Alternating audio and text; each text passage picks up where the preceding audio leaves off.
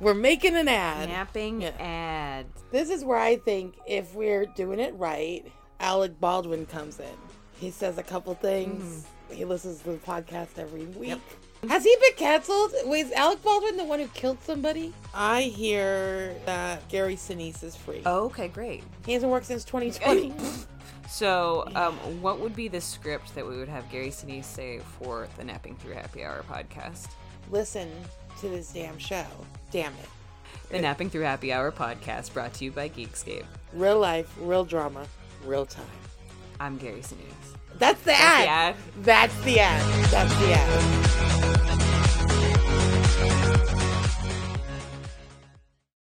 Do you like to laugh, geek out on music, and learn all about that band or artist who had that one song back in the day, but then seemed to fall off the face of the earth? If so, you need to subscribe to One Hit Thunder.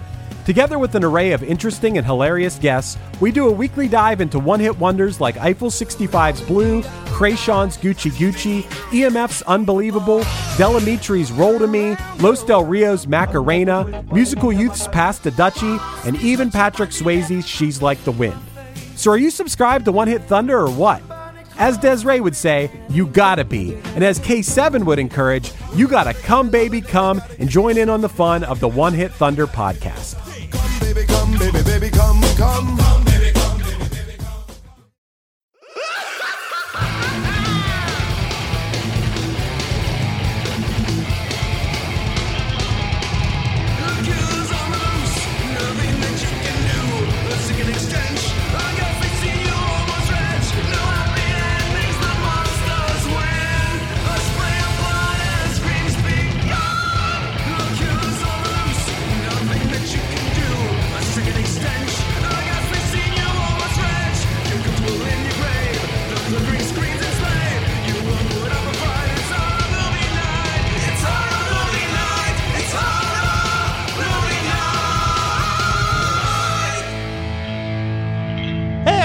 to another episode of Horror Movie Night. This week, we are talking about Scott's pick of Urban Legend, a movie that I think Scott said this last week about Book of Shadows. The more that he watched it, the more that he liked it each time. That's kind of how I feel about Urban Legend. I remember seeing this in the 90s when it was released on VHS and being like, fuck that. That's just like a Scream wannabe and then maybe saw it one other time and thought, that's a little bit better. But I had a good time today watching Urban Legend. Scott, why did you pick this bad boy?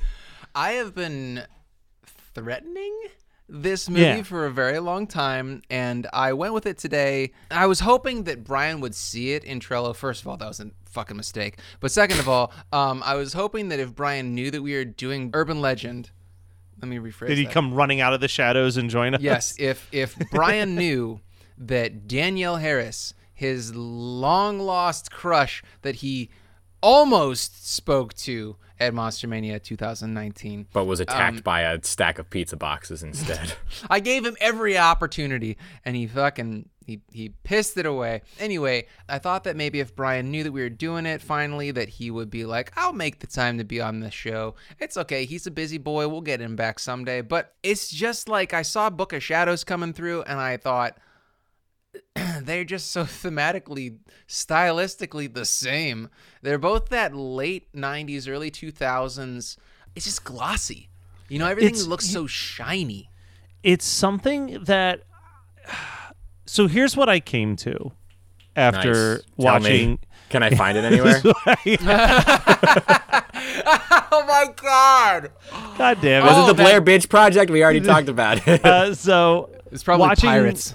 Watching watching Blair Witch 2 and watching this and and thinking about them th- through the lens of like these were movies that I either didn't watch because so many people hated it when it was released mm-hmm. or I watched and was like kind of let down by. I think it comes down to something that I mentioned I want to say it was on the disturbing behavior episode, but maybe it was even a more recent episode than that, which is I think now that we're 22 years removed, mm-hmm. there is some warm blanket effect that is oh, that scream influenced style of horror films for like that 5 year period of like 96 to 2001 that is just so comforting and so enjoyable even if the movie is complete trash. I'm just like I am having so much fun because like these are the regular faces that I would see in every one of these movies. Like these are it's the same rotating group of cast members and it's these weird meta inside jokes and it's like oh ha ha ha Joshua Jackson's car is playing the Dawson's Oh, Creek man, theme song the for a few worst part of seconds. Great movie. bit. Great but fucking bit. But it's like I, w- it's I was all like, I shouldn't have done this when I watched that. yeah, it does but it- happen early on where you almost turned it off. but it, it's it's all of that. Like it's and it's so illogical. Like if Brian was here, the biggest thing that he'd be harping on is the twist where he's like, it is. f- He's like, there is nothing on this planet that will convince me that that ninety nine pound girl Yeah, was like yeah. carrying these bodies to and fro at her bidding. like it's No. so outrageous.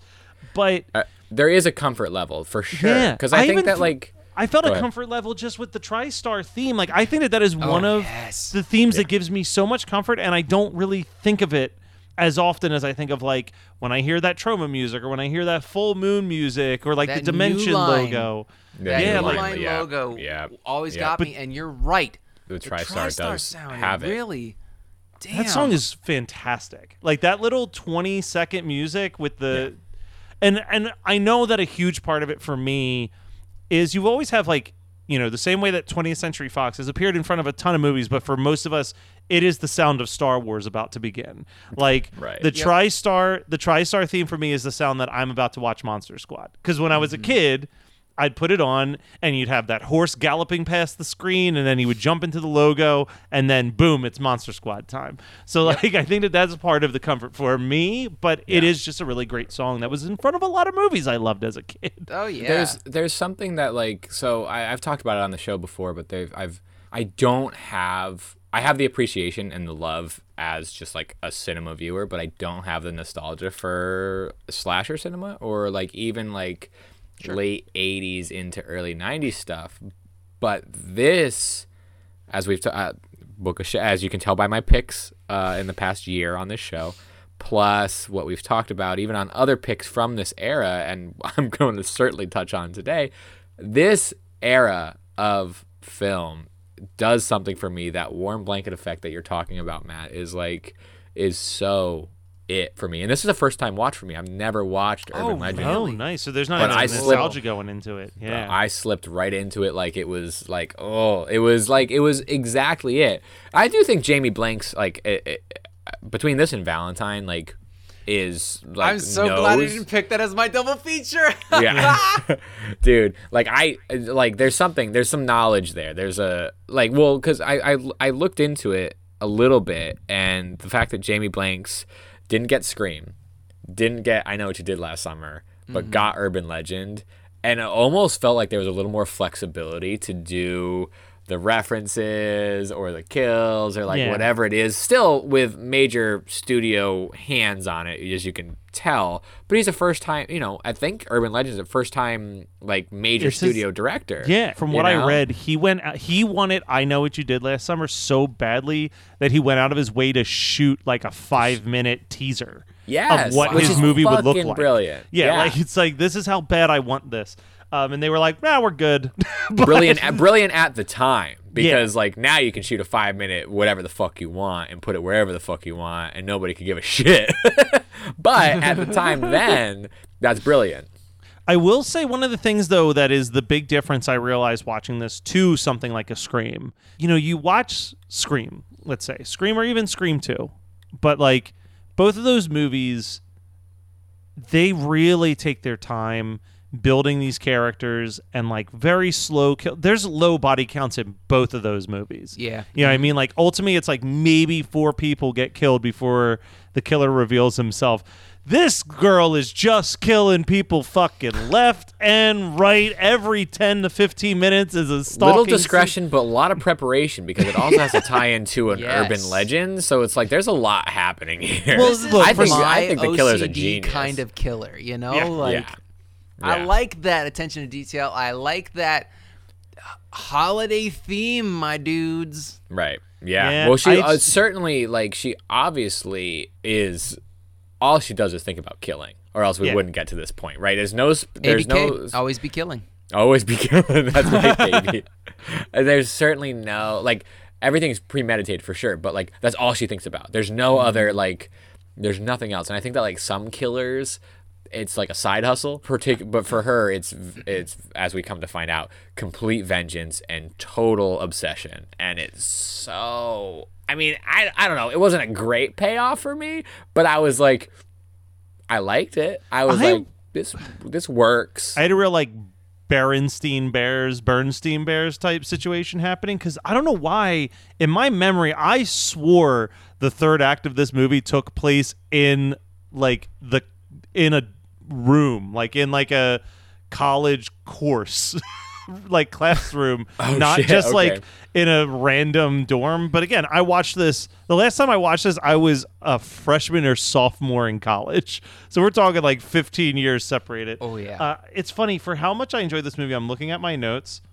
These are the snarkiest notes I have ever written about a movie. I just want to. Re- I just want to read a few of them real quick because because it seems so weird to me out of context. Like I don't know how I would even mention these. So here's just a handful of the notes that I have written down in the snark that I wrote them. Oh, good. At least people aren't talking about how the news media is causing a bunch of shit in 2022 anymore. um, another one said, "Who designed this radio station? MC Escher." Um, there's another one that's Truly, and there's microphones deep everywhere. Oh, well. I thought there was microphones everywhere until I figured out that Tara Reid was wearing a wireless mic. But Yeah, I was was wearing- like, I was like, she's running around this entire building, and we're getting airplay from her screams like she never left. The But booth. did they have fucking wireless back then that was that And reliable? That's bullshit. like whatever it was, I swear she wasn't wearing a headset when Dude, she I've ran seen out. this movie so many times, and you are killing my suspension of disbelief. Yeah, You're sorry. Oh, don't ruining you the worry. next time I watch this movie. I've got a few more. How Don't does worry, this whole Bloody Mary's goddamn better. campus? How does this whole goddamn campus have one cop? What's the next question I have? because she's badass. She watches fucking. Pam she Grier watches movies, Coffee baby. and Pam Grier. Foxy Brown and yeah. Yeah. Hell yeah. Uh, She I shows said, up how in the popular, sequel too, by the way. Does Another she? note. I yeah. love that. Another note just said, "How popular was this parka exactly?" I don't know. Why don't you ask fucking? Yo, fucking? I'm gonna um, tell you, New Scott Hampshire. Pilgrim. Yeah, I, fucking New Hampshire. That's some New England shit. That's like pre North Face, but like uh, the predecessor. That's Well, the where- predecessor to North Face Where Face do you completely. think Pendleton University is supposed to be? It's absolutely Connecticut. well, so I because know, she said I, she know, went I found to, out it's she New was Hampshire. like, "Oh, I almost went to." Okay. Oh, wait, She was And like, so, "I but I, almost thought, went but to I wrote New Jersey in my notes. I thought it was Jersey. All right. Well, No, you wouldn't see anyone in Jersey wearing that shit. no, Uh, and then- clearly. they would have to also be wearing the puffy, you know, the bumblebee jackets. Yeah. That's what they would yeah, have been with cigarette burns because the ash flew off and started burning the last, nylon. the last two sassy ass notes that I wrote down while watching this. Why is every helpful person in this movie creepy as all hell? Yeah. and why is this dorm set up like a shitty house of horrors? Um, Yeah. That's, that, Yeah. that's the end of my notes. But Well, because I'm telling you right now, early, late '90s, early 2000s college buildings were not letting anything go to waste because they were on their way to just charging 10 grand increments each year. They were not Oh, going to let, an, and there was no empty buildings on any college campus. No, I promise no, no, you no. that. But, but so so I do want to jump back to one of my notes that I wrote, kind of snarky about like the creepy people. But in the very beginning of this movie, we have the Brad Dourif cameo. He's, Love it. He's That was the, my first He's the gas station attendant. I. This is going to sound snarky when I mean it sincerely. The skillful way in which he subtly notices that there's someone in the back of the car as an actor without like actually revealing it to the audience unless you're watching with that expectation is so masterfully done. Um, and then giving him, you know, great writing to give him that stutter so that he can't just tell her the information. You know, like Yeah. it's it's very well it's a very well scripted opening scare.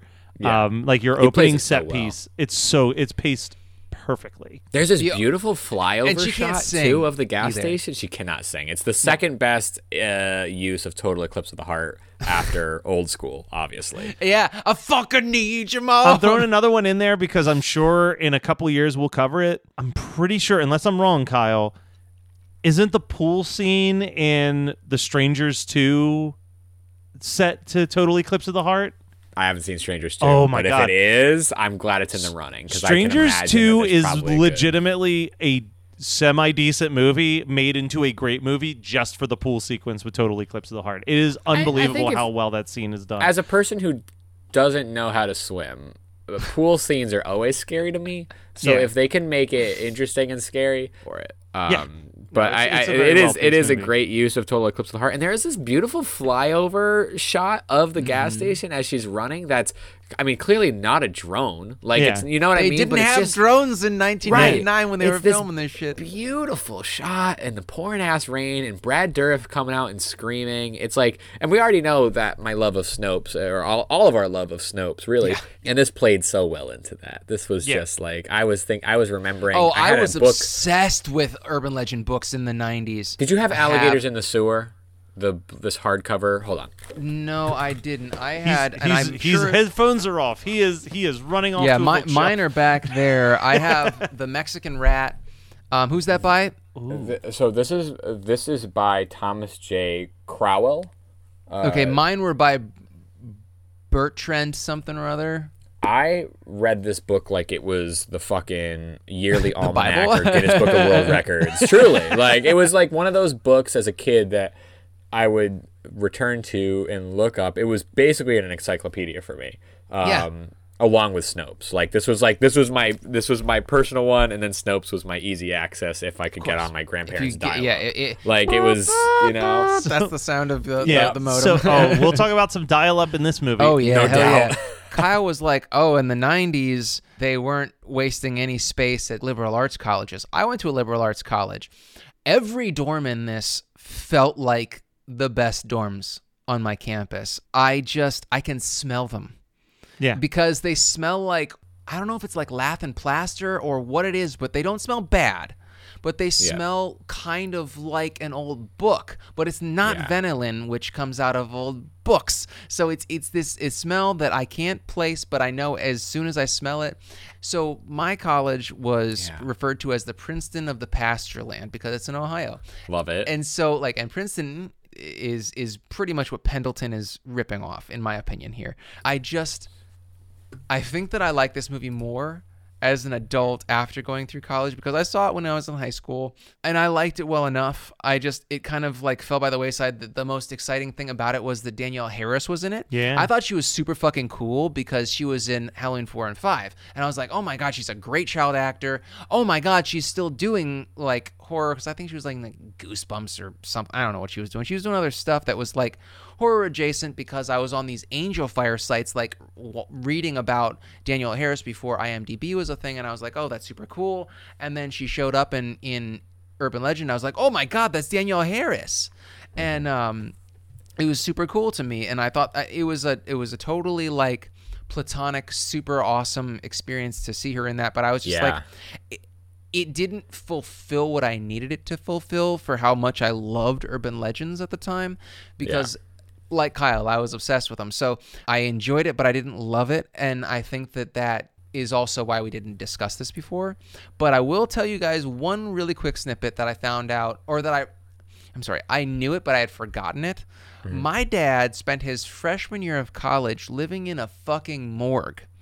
what? Um, yes, he went to college in West Virginia in the late '60s and uh, mid to late '60s, and it All they had were when- morgues. Well, the the um the thing is that that he was in the first wave of baby boom, kids going to college, and they had they did not have enough space for the amount of students that were coming in for his class. His first class was the first class. It was like 1967 or something like that when he was hitting college. The overflow there were like three types of, of male students there. There were the frat guys there were the independents and then there were the morgue guys. And he was one of the morgue guys. And apparently when he left and moved and went into the the air force he took one of the placards from the fucking morgue with him.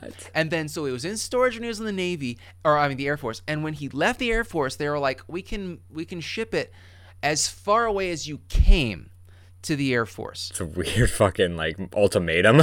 Yeah, well, they were like, I guess that Albuquerque and where he was from was equidistant, so they shipped it back to his parents' house. He didn't move there. He moved. He was going to move to the new to New England, and mm-hmm. then that fell through. He moved back with his parents and then moved to Ohio. And so in my parents' attic somewhere for the last 45 fucking years, my dad has held on to the placard from his the the dorm, the morgue dorm that he lived in in the 60s. Isn't that insane? Yo, Morgue Dorm. That it needs yeah, to. It has to be something. New band yeah, right? Morgue dorm. Morgue Dorm. That's the name of your next album, right there. Morgue Dorm is out of control. Like, yes, that that story is. I want to see that plaque. Uh, Um, like he was like, million "I will find it before I die." I was like, "I hope you hurry up." I Dad." hope you do. I will find it. If you don't find it before, I somebody will find it, I, and I'll get it out. But it's it's going to be in your presence, and I can't wait for that. I've got two fucking things I want to bring up real quick. Um, one is as we're talking about colleges. So a lot of the kids that I've been working with for the last couple of years have graduated high school, and they are currently in the middle of their first or second week of college. And Mm-hmm. Oh, shit, I texted one of them to see how it was going. and her response uh, will live in my brain for a while. She said, "So far, it's pretty mid. I feel like Disney has overhyped this experience way too much for it to succeed." And as soon as she said that, I'm watching this movie and I'm thinking, "Yeah, man. Even as a kid, college gave like these movies gave me such a bad understanding of what college is." As we're watching this urban legends class with Robert Englund, where he's like, "Who wishes to come up here and eat the pop rocks Oh, and drink the soda?" Matt, Matt, Matt, Matt, ask me what I'm drinking this week. God, what are you drinking Fucking this week? Pop no, Rocks. no, don't do it. Don't do it, Scott. All right, That's so while incredible. so Don't- Kyle, oh my tell us God. what you're drinking, and while Scott tries to kill himself, we're going to do my second thing I want to talk about, which is the purely exciting. I'm purely drinking a Busch Light for college. I, I, I know it. I've done it before. I'll do it again. It's just I, Urban Legend was hard. Yeah. All right, so let's talk some. No, casting. but apparently not. Scott fucking nailed it. I nailed it. like if I can do if, if milk on Butcher Baker was great, but this is honestly this is fucking top notch. I'm so I'm proud done. of you. I'm done for the rest of the year. I'm There's so no proud way. of you. Unless we're doing Silent Night, Deadly Night, then I'll do eggnog. But that's it. All right, so I do want to talk some quick casting real quick because there was two characters in this movie that they went through a couple different Fucking options before hard-hitting. they But the thing landed. is, is, the cast is stacked anyway. The cast is stacked. So our main lead, uh, who Alicia is Witt? Alicia, Alicia Witt, her character of Natalie was offered to the following three women before they got her, and I think that all three of them would be decent in the role. Um, Reese Witherspoon, Melissa Joan Hart, Nope. and Jennifer Love Hewitt. And Je- Jennifer Love Hewitt said that she turned it down because she didn't want to be typecast as like As a slash, Slasher like film, a, a scream Survivor queen, yeah. Uh, Reese Witherspoon would have been fucking great. Oh, Reese Yeah. Witherspoon would have been amazing. But the thing that's so funny is that he probably wanted Jennifer Love Hewitt because she was in I Know What You Did Last Summer, and then that was he wanted that so bad. Right, right. Then the, the next Jamie Lee, basically, like that was that would have been the next coming of Jamie Lee. Should she? I mean, maybe I don't know, but she could have easily been that. They said that they actually ended up going with Alicia Witt for a couple different reasons. She's a solid actress for sure. Right. Yeah, but it yeah. was like Jennifer Love Hewitt is like already tied to a slasher movie. But then the other two are kind of seen as such wholesome good girls that it Mm-hmm. felt like it made sense. But they're like, but here's this girl who's like acting credentials involve a bunch of David Lynch properties. Like it's just such like an out there concept. Um, but then the other one was the role of Sasha that ultimately went to Tara Reid. Um, they had two different people who signed on and then had scheduling conflicts. So that was originally going to be either Sarah Michelle Gellar, but she couldn't do it because of the Buffy schedule, Oh or Jodi O'Keefe, but she couldn't do it because of Halloween H2O. wow, dude. Um, dude, Well, and they're you know all what's in the crazy? same. They're all It's- circling it's the same it's dream. that. That's what I'm saying. They're all. That's what I mean when like these characters are. These actors were so. I want to say interchangeable because that sounds No, but they're negative. all but in high demand. yeah, they're all in high demand. But I actually think, as much as I love both of those actresses, Tara Reid's voice adds such a sleaziness that this character needed on their radio show that I don't ah. think I would find believable.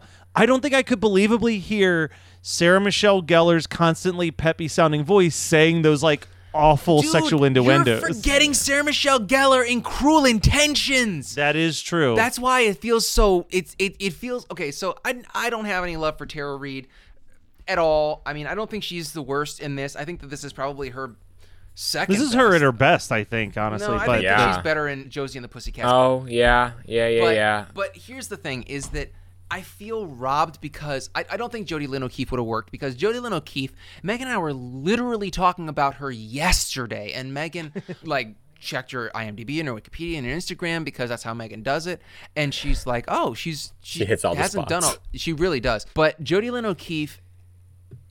I feel like she got robbed of an amazing career. And I, I mean, and if she's happy with where she is, that's awesome. Great, good for her. I feel like the problem is, is that she I mean, and I think I mentioned this to you, Matt, at least in passing, if not on an episode, but I thought she was an actual bitchy person because of how good she was in She's All That. Brian has said the same thing before. Yeah, Brian has said the exact same thing because when he, I forget what he said he was watching her in, but he was like, when she wasn't the bitchy character, it like th- threw him through a loop because he's like, no, she's the jerk in all of these movies. Yeah. Like- I mean, and she's relatively wholesome in H2O. And I mean, I forgot that she was in H2O until you had me rewatch it for the show like five years ago or whatever it was. But I feel like Sarah Michelle Gellar has. Tara Reid is not a good actor. I think Sarah Michelle Gellar is. Mm-hmm. I feel like, and also Sarah Michelle Gellar played a kind of kind of a dicky character in.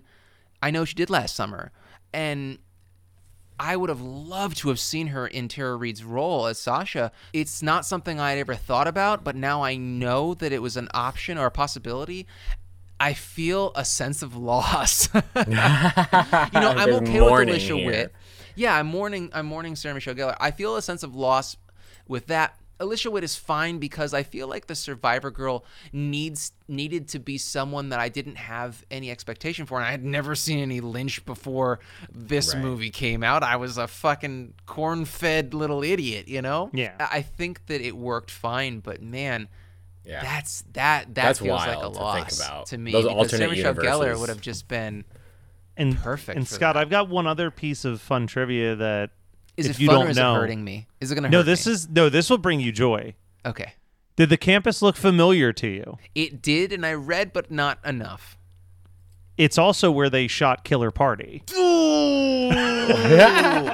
Dude, I What a Man, fun fact. can I just pick that as my double feature right the fuck now? Because yeah, you- goddamn, no, I, I have I have a double feature, but if I was triple featuring it, Killer Party. Listen, everybody, I don't know what number of it is on the show, but re-listen to our episode of Killer Party. Watch Killer Party. It is one of the best stupid ass Evil Dead 2 ripoffs you will ever see. I've never seen Killer Party. Oh, bro, I have it on tape.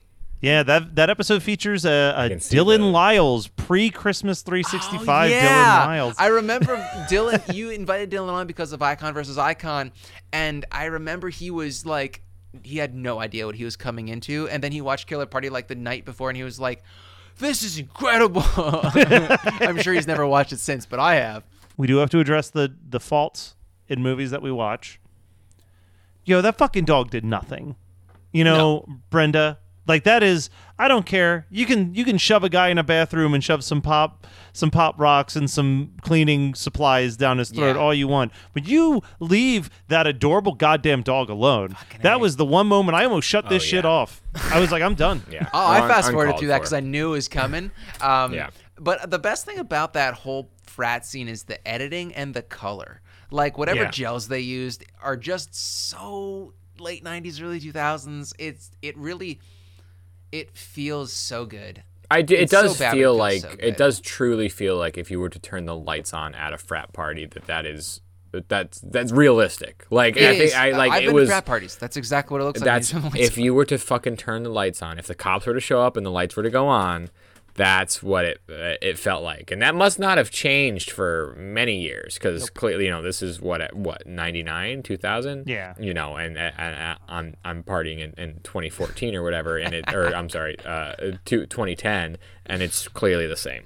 Uh, yeah, to me. The more things change, the more they stay the same as far as frat parties go. But No you know kidding, what dude. doesn't stay the same. but that's same? the only way to heal from all the tragedy that's happened is to go party. is to just party. Did you guys notice how um, Tosh, which is Danielle Harris, Danielle Harris's goth character, so Alicia Witt comes in and sh- and she interrupts Tosh getting her fuck on, like Yeah. intense. Listening to Stabbing Westward. You so stabbing somewhere. That was some Rob Zombie spook show baby oh, oh going oh, on. I'm sorry. Oh. Stabbing Westward so shows up later when she comes Yeah. in, and and Alicia Witt wants to get on. She wants to check her voicemail, and Tasha's like, "This is my phone line too," and I'm like.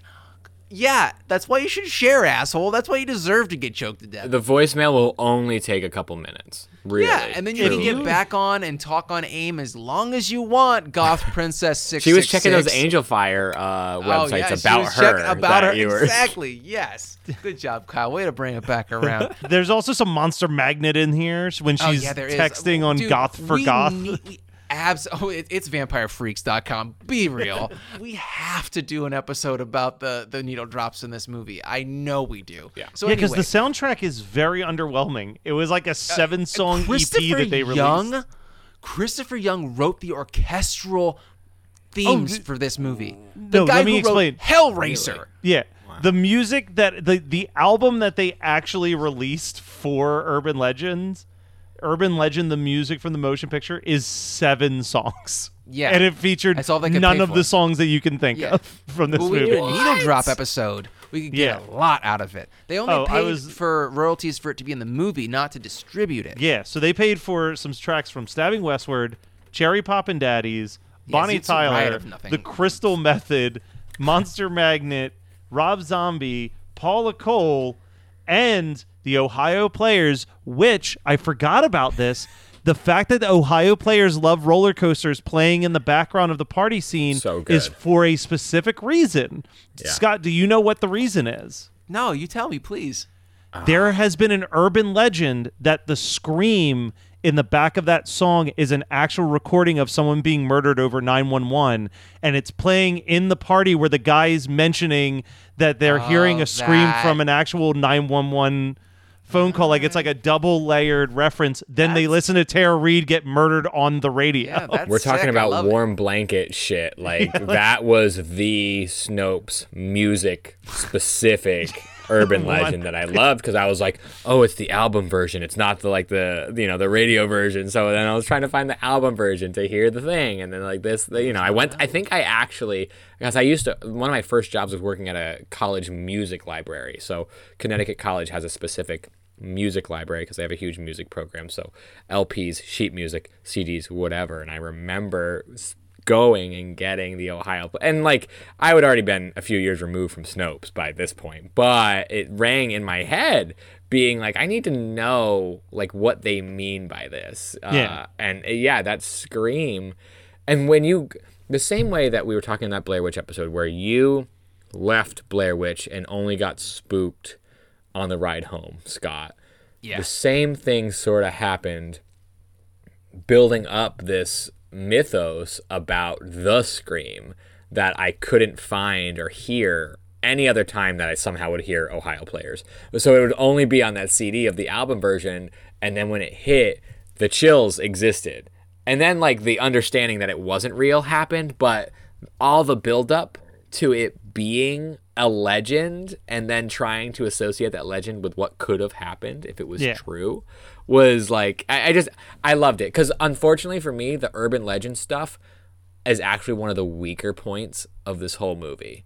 Well, she Like- she breaks her entire myth- mythos the second that there's more than one person there, and she's like, "Well, I guess there's no urban legends with a gun, but whatever." It's like, no, Dude, But I The like whole it thing because gets that thrown means out that the her revenge window, is more literally. important than than the the the ritual of killing in in in uh, an urban legend. Right. I, I mean, I get it. She's a crazy person. She got the person who killed her fiance in the first five minutes of the movie. The rest is just weird collateral no damage. She, it's it's there. There were two people in that car, There and then she has to car. create emotional anguish. yes, But listen, I got off topic. I blame all of you. Um, that's true. That's fair. So I really want to drill down. I want to stab westward with this comment here. Um, did you notice that Danielle Harris does not lose her rhythm with her beanpole fuckboy when D- Alicia Witt comes in and she's like, "Shut off the fucking light." She's still like, you know, Oh, she's multitasking. Yeah. yeah, yeah. I mean, I don't know. She's very serious about her work. Yeah. and and I just feel like we lost a real talent when Tosh got murdered because what could we have had? We really Yeah. started stabbing eastward at that point. We totally Yeah. changed direction. Uh, more southward than anything, really. I, I think I, I was I was definitely going south. So my buddy in college was in a long term relationship with his girlfriend who went to a different college about two hours away, I want to say, and every weekend either she would come stay with him or he would go stay with her and they were both products of broken families i'm not saying that as a diss i'm explaining the architecture of their relationship it had to work all right and so because it had to work my friend was forbidden to masturbate. He was not allowed to look at porn. He was not afraid to, allowed to masturbate. His his girlfriend would check his internet history, and um, one time, I want to say junior year, um, his ex roommate, who's still a friend of his, living down the hall or in another um, another part of the same building, bursts into his room is like, dude, you have to see this.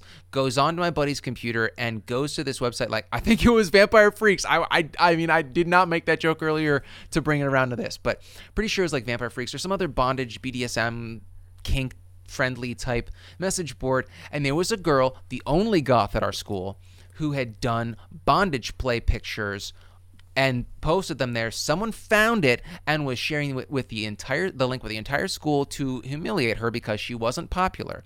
And mm-hmm. so my buddy's roommate, ex roommate, was like laughing about this, and my buddy was like, "Dude, you can't do that." Guy leaves. My buddy doesn't erase his history. His girlfriend comes for the weekend, checks his history, and like almost breaks up with him because she's like, "What is this shit you're looking at?" And he's like, "I didn't do." Like, how unbelievable is it for you to be like, "I didn't do it. My old roommate came in and showed it to me." Dude, but it was the truth. and he yeah. like he made everybody on the hall come into his room, tell his fucking girlfriend to her face as he's like ashen. His face is so white, thinking she's gonna leave him, and she's like, "Did did is he lying to me?" And sh- and we're like, "No." It literally happened exactly as he said it was. She went to a They're different married school, and you have said? three kids now. Um, yeah, yeah, but um, they God, didn't yeah. break up. They've been together since they were 16. Um, I don't think it's the healthiest relationship. I'm It sure they're doesn't better sound now. very healthy from but, that um, story, but But yeah, so so you can always you can always grow from that. Uh, the, going to two different schools, like I mean, uh, Carly and I certainly did not have anything like that, but there were certainly questions of like, what's going on? Because we were both experiencing college for the first time with no other siblings who had been to college, like no frame of reference. so we're both just like, are you okay? Am I okay? Are we okay? Like not internet Kyle's like history, that but just, certainly like- wasn't the case for me. I was slinging web all over the dorm room. Yeah, but yeah. And Carly's semin- and, and Carly's Christian college education, she was doing the same. So it was really, really wild. She had a she stashed a Seagram's wine cooler so that they wouldn't find it in her fridge, and it was wild times. But that is, I that's fucking hysterical. That's an Like, insane that- story. We're making an ad. Napping Yeah. ad. This is where I think if we're doing it right, Alec Baldwin comes in. He says a couple things. He listens to the podcast every week. Has he been canceled? Was Alec Baldwin the one who killed somebody? I hear that Gary Sinise is free. Oh, okay, great. He hasn't worked since 2020. So, um, what would be the script that we would have Gary Sinise say for the Napping Through Happy Hour podcast? Listen to this damn show. Damn it. The Napping Through Happy Hour podcast brought to you by Geekscape. Real life, real drama, real time. I'm Gary Sinise. That's the the ad. ad. That's the ad. That's the ad.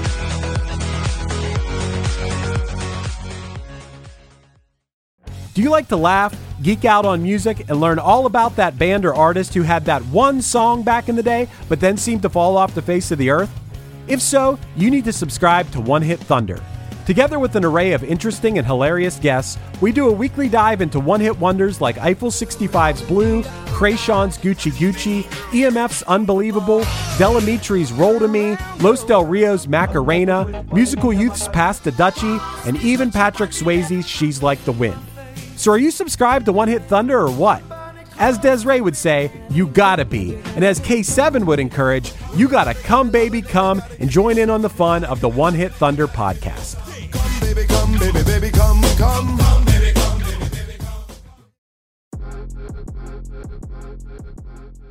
What would you do if you had the ability to sync minds with your best friend? A partner? Maybe even a stranger? Would you share the deepest part of yourself with them? I can already read your mind. Then what am I thinking about right now? You're thinking about how much you want people to support our Kickstarter for our first feature film, Sync. You're so right. If we raise the money, we can make an amazing sci fi thriller about mind syncing and toxic relationships. Support women in film and check out our campaign now. Just go to Kickstarter.com and search Sync. That's S Y N C. Or click on the link in our bio on social media and follow us at FemRegard and at Sync the Movie. Mmm, femme. All right, guys, I know we're having a good time, but the guy that I met on Goth for Goth is on the way with the lithium. So, Scott, if you have a second, can you tell us what you're. It, How do you know that Matt has never done a drug? He's coming over with a lithium for me. right now. Are you? I said the lithium, but whatever. Oh, uh, okay. what is It's your double my feature way. there? My double feature is not a horror movie, and is that breaking Ooh. the rules? I don't fucking No. care. Loser, Good call. because it's literally the exact same party scene. Yeah. Uh, I, I, it was mentioned briefly. Disturbing behavior was my uh, Oh, yeah. double feature. I just like I, I already did Cry Wolf a couple times, and I don't necessarily think that it would match well. Though it sort of has those. Th- I mean, it would actually. It actually would match really well. Colors, but I don't. the saturation, the Bro, I don't need to watch Cry Wolf more than I've already uh, subjected myself or anybody else who might be listening to. It's on its way. So, um, but disturbing behavior, I just, I don't know, totally different like theme, but still just, I don't know. I just love it. I just think it works. I almost wrote down Scream 2 because, I mean, let's face it, this is Scream at a college. Scream 2 is Scream at a college. But I thought that the most appropriate pick for me, something that's true to my heart, true to my childhood, I went with Campfire Tales. Uh, the You'll urban laugh, you'll legend. cry, you'll puke, you'll die. Yeah, the the urban legend anthology film. Um, I actually was thinking about it earlier today when I saw a post on Scott's wife's Instagram about a note that he left her. Oh, tell him, tell him. he just he left a note underneath the printer that said "People can lick too." I think is the, I did. longest I did. short of it. And the funny thing is, is that she.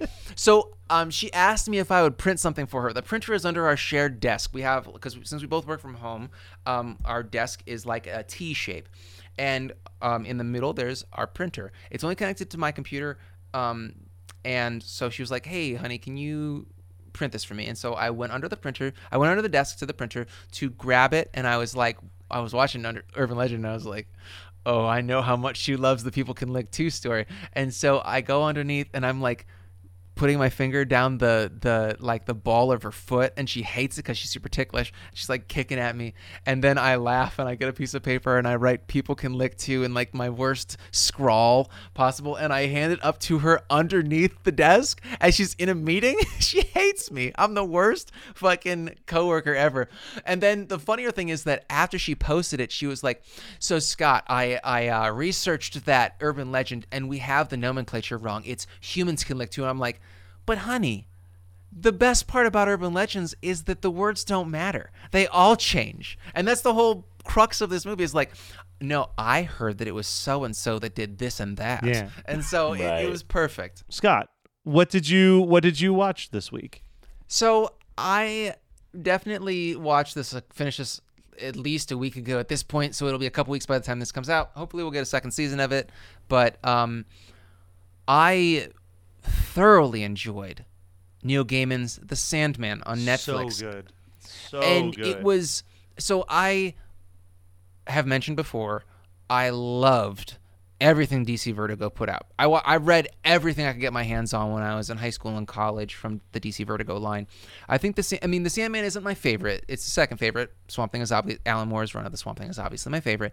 But the fact that they so lovingly presented that first collection of of the Sandman stories, and we even got like Dream of a Thousand Cats and Calliope as bonus episodes, at, um, or as a bonus episode, you know, half episodes each.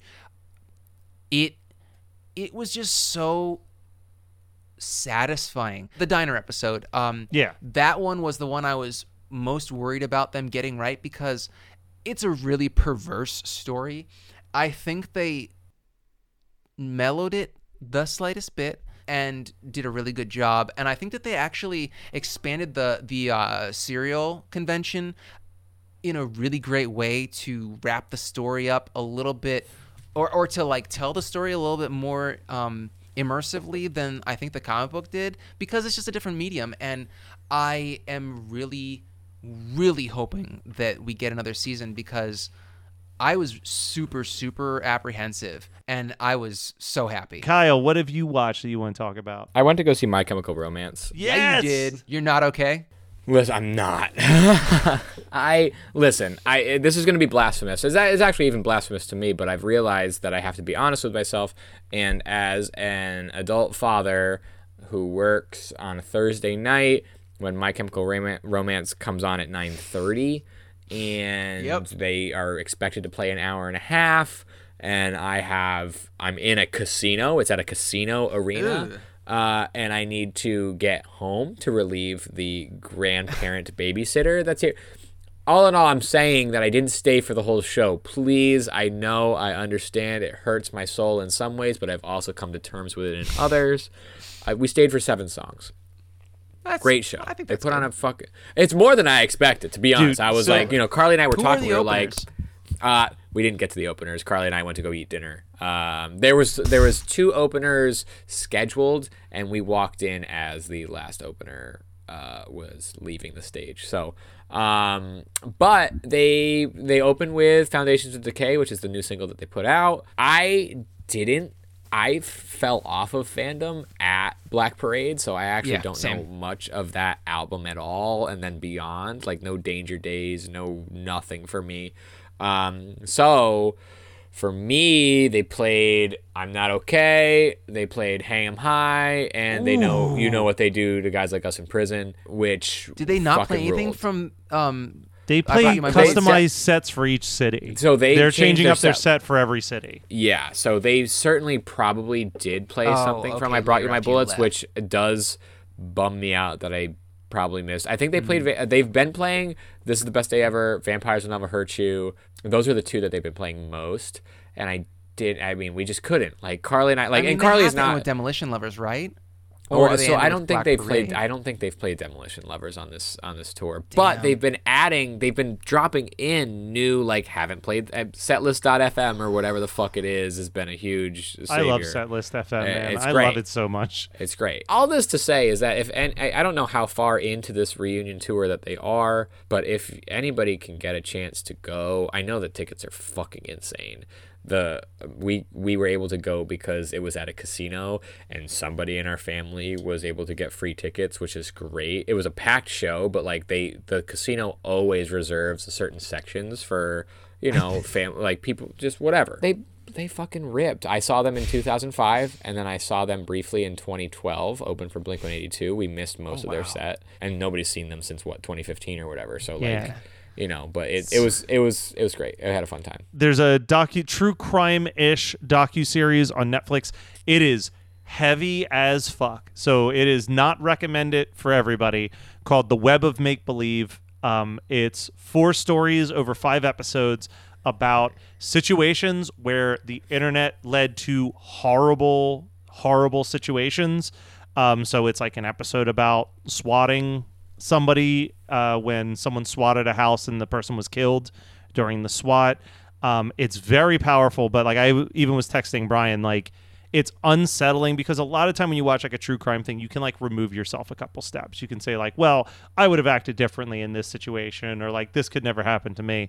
But because it's all stories that you have seen, have heard about, have seen with your direct family, it becomes really heavy. Um, my personal favorite episode, uh, just for how I think it's just beautifully done, is literally interviewing a woman who became a white nationalist during the 2016 um, election, and she was part of the group that ran over those protesters. Uh, I forget where In Charlottesville. but Charlottesville, yes. So she was part of that group, and her like pulling herself out of that and telling the story of like how she got corrupted into it, what was like her wake up call to get the fuck out of there. She's now created an internet forum for people to like get out of that thought mm. process and like become better people.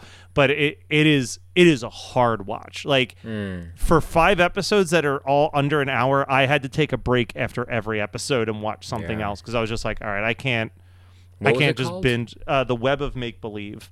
Um, it's it's really it's really well done. Then there's like one or two that are just about like hackers and they're kind of light and you can get through it towards the end. But the first three they they came out guns blazing. We're gonna hit you with some heavy ass shit. Netflix Um, does a really good job of that particular s type of true event, whether it be Mm-hmm. crime. I mean, mostly crime, but like just like really difficult societal uh, integral thing. Yeah. like, that's yeah. They handle it with a really graceful balance, which is Yeah. in which is tough. But yeah, Which cannot tough. recommend that for everybody. But if that sounds up your alley, it's definitely worth watching. But I I again would recommend maybe not making an evening out of sitting down and watching. all It ain't no binge, bro. Is that what you're saying? Yeah. Yeah, maybe maybe over five days watch watch one episode a day or something. But yeah, Mm-hmm. do, do not be like, ooh, I don't know what to do this Friday afternoon. Matt Kelly said the web of make believe was a great way to kick off the weekend. Set myself up for a good week. Is it about Disney, guys? But that was Urban Legend from 1998, as picked by Scott. We'll be back next week with even more horror movie night.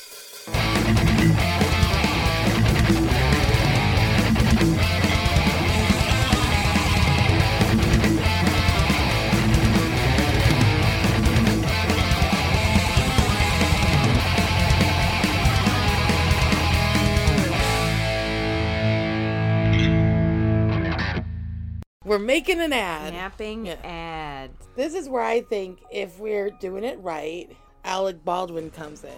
He says a couple things. He listens to the podcast every week. Has he been canceled? Was Alec Baldwin the one who killed somebody? I hear that Gary Sinise is free. Oh, okay, great. He hasn't worked since 2020. So, um, what would be the script that we would have Gary Sinise say for the Napping Through Happy Hour podcast? Listen to this damn show. Damn it. The Napping Through Happy Hour podcast brought to you by Geekscape. Real life, real drama, real time. I'm Gary Sinise. That's the That's the ad. That's the ad. That's the ad.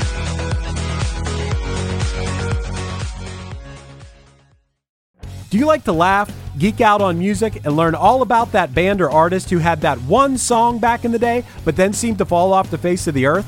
If so, you need to subscribe to One Hit Thunder.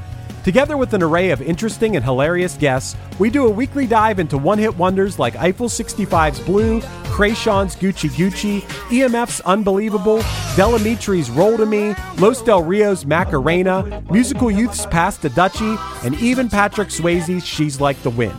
So are you subscribed to One Hit Thunder or what? As Desiree would say, you gotta be. And as K7 would encourage, you gotta come, baby, come and join in on the fun of the One Hit Thunder podcast.